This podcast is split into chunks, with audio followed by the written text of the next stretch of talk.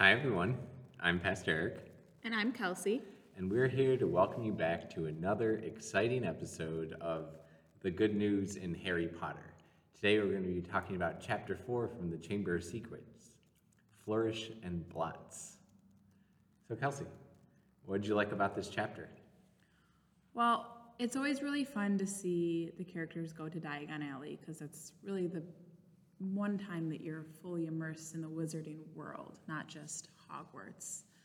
Um, but I was really sad in this chapter, especially when they went to Gringotts and you see the Weasleys empty their entire vault of very little money, and then Harry's going to his vault and he like feels like he has to hide how much money he has because he's feeling bad.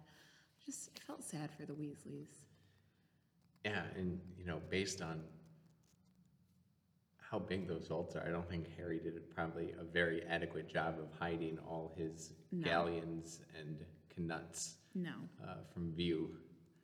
Um, yeah, it was like there was a lot of this chapter that showed a lot of hope, but I feel like a whole big chunk of it was focused on this idea of inequality throughout the wizarding world. Yeah, you see the different reaction that the Weasleys and the Malfoys have to the Grangers of this idea of what is a good wizard and what's a disgrace to the wizarding world, um, specifically when it comes to muggles. Mr. Weasley is so excited to meet the Grangers. He wants to talk to them, take them out for a drink, hear all about it.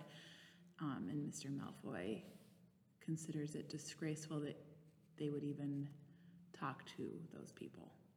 I wonder uh, what an experience this has to be for Hermione's parents. I mean, do you get a visitor's pass at at, uh, at the tavern as you walk in, or like how, how how do Muggles get to Diagon Alley? Right, and do they get like a, you know, detailed description of like, this is what wizarding money is, this is how much you have of muggle money you have to trade in to get this much wizarding money, like this is what it's all worth.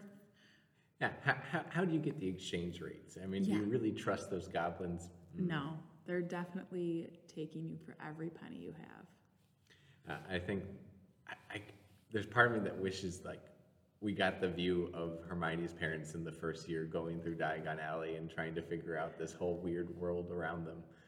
Because that must have been just completely mystifying, and I feel impoverished for not seeing their point of view. I agree. Their point of view would be incredible to hear about. But to the books that we were given, uh, it's really sad to see how this inequality plays out throughout this whole chapter, even before they get to uh, Diagon Alley. I mean, the first time I noticed it was when they went off to practice Quidditch beyond the burrow, and they all took turns riding Harry's broomstick because their brooms were so poor. It says that Ron's was so slow, butterflies could outpace it, which is agonizingly slow. Yeah, when you picture that, it's not not exciting to ride a broom that's going slower than a butterfly. Um, I would agree. Even before the burrow, you saw it um, with Errol, the Weasley's owl. That Hermione even says, you know, when you answer me, maybe send a different owl because I don't think this one will make it. Um, and it takes their owl forever to deliver postage back and forth because he's so beat up and old.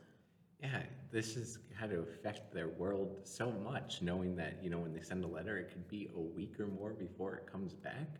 Um, you know, we're, we're given that the ministry owls can show up in a place in Yeah.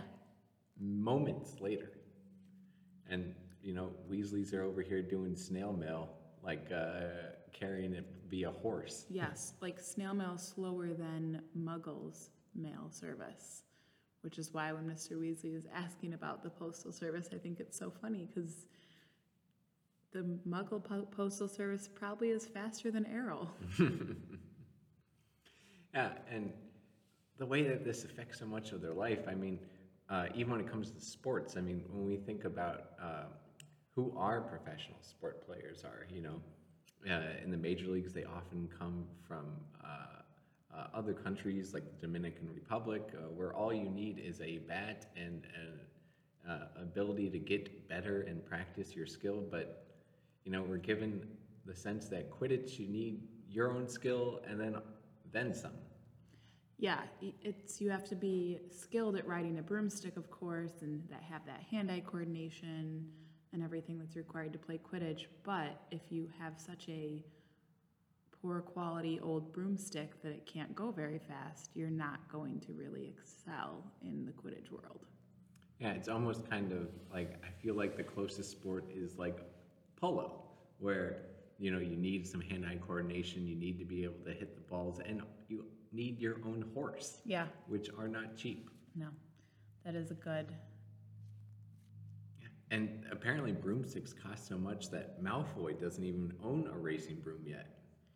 Yeah, and that he also we see that he thinks he might not make the Quidditch team, which I think is an interesting piece of kind of where Malfoy thinks there's inequality in the world, even though Malfoy is so well off and wealthy it seems.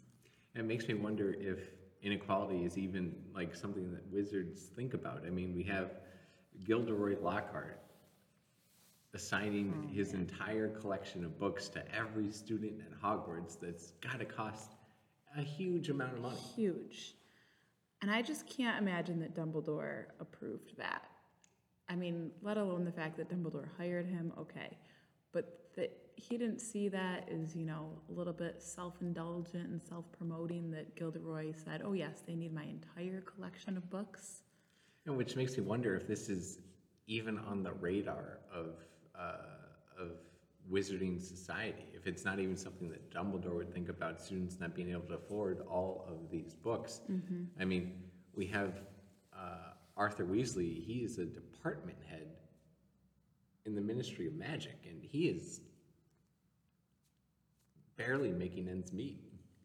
Yeah, at one point, um, Draco Malfoy says to Ron, you know, your parents are probably not going to be able to eat for months to afford all of your school things. And he means this is a slight to Ron to make fun of him. But when he said that, I just felt sad because I thought, you know, he's probably not that far off considering they emptied their whole vault to buy these school supplies. Um, you would think that that would be something more in the forefront of Hogwarts administrators' minds, but it doesn't seem to be. Yeah, I feel like we're given a huge um, cross section of wizarding society that kind of matches up with ours a little bit. Um, you know, despite all these wonders that magic can bring, you can add additions to your own house at will. You know, you can have uh, magical pots and pans cleaning and scraping themselves and all that. And yet, there's still not enough to go around. Yeah, it's definitely you see the benefits, but that even with all this magic and benefits, there's still a lot to be wished for and needed in this world, and there's still a lot that you can feel you're falling behind. Yeah, and so uh, I, I, I think the wizarding world is similar to our world and also similar to first century Palestine, which is the setting for our Gospels. Um, our world is filled with those that have and those that have not. Those that, despite working hard and maintaining a job and trying to, you know, do your, their best for their families, just can't seem to get ahead. Um, there was a study that came out last week that said only 30% of Americans would have uh, enough in their savings to last through three months of unemployment. That is not a lot of people. And I feel like as we watched the Weasleys empty their vault, vault they are right Yeah. there with them. Absolutely, they would not be able to survive without Arthur working every day, and that's very true of people today. Yeah, and these were the people that Jesus' message especially resonated with. Um, as we look at our stories of the Gospels, those who flocked to Jesus weren't of the wealthy or the powerful class or those that had a lot going well for them in their lives. It was all those that really had nothing, those that were living um, from meal to meal, trying to piece together a, a- square plot for them and their families. And really, the life around them was unfair, and they were struggling. These were the people that, you know, Jesus healed and cared for. Um, and these are the people that the coming news of a kingdom of God has to feel quite extraordinary. Yeah, and I think that in Harry Potter we see that parallel um, through Ron and Hermione. I know that we have our fun kind of making fun of Ron at times, but I think he's a great representation of the fact that even with this inequality, these people are important. Um, these are the people that delivered Jesus' message um, that started off so with so much less than. So you have Ron, who has so much less than in the very literal sense of money, and we have Hermione, who some would say was at a disadvantage because she is from this Muggle world and came into this wizarding world without this whole history of growing up surrounded by this. Her parents don't know anything about the Muggle or the wizarding world, um, and kind of Harry in that sense too. Um, so I really like that parallel that we see here with our three heroes of the story and the heroes of the gospel, if we were to call them heroes. So, people of God listening out there, um, a, a- a common phrase that I use often that I've heard a million places is the gospel does two things it comforts the afflicted and it afflicts the comfortable.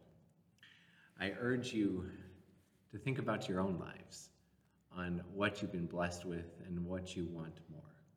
And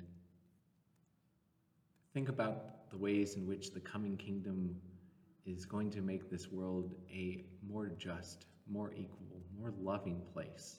And how can you see yourself playing a role in that coming kingdom?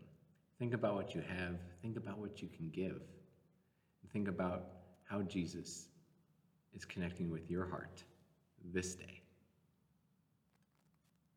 And we'll see you next week.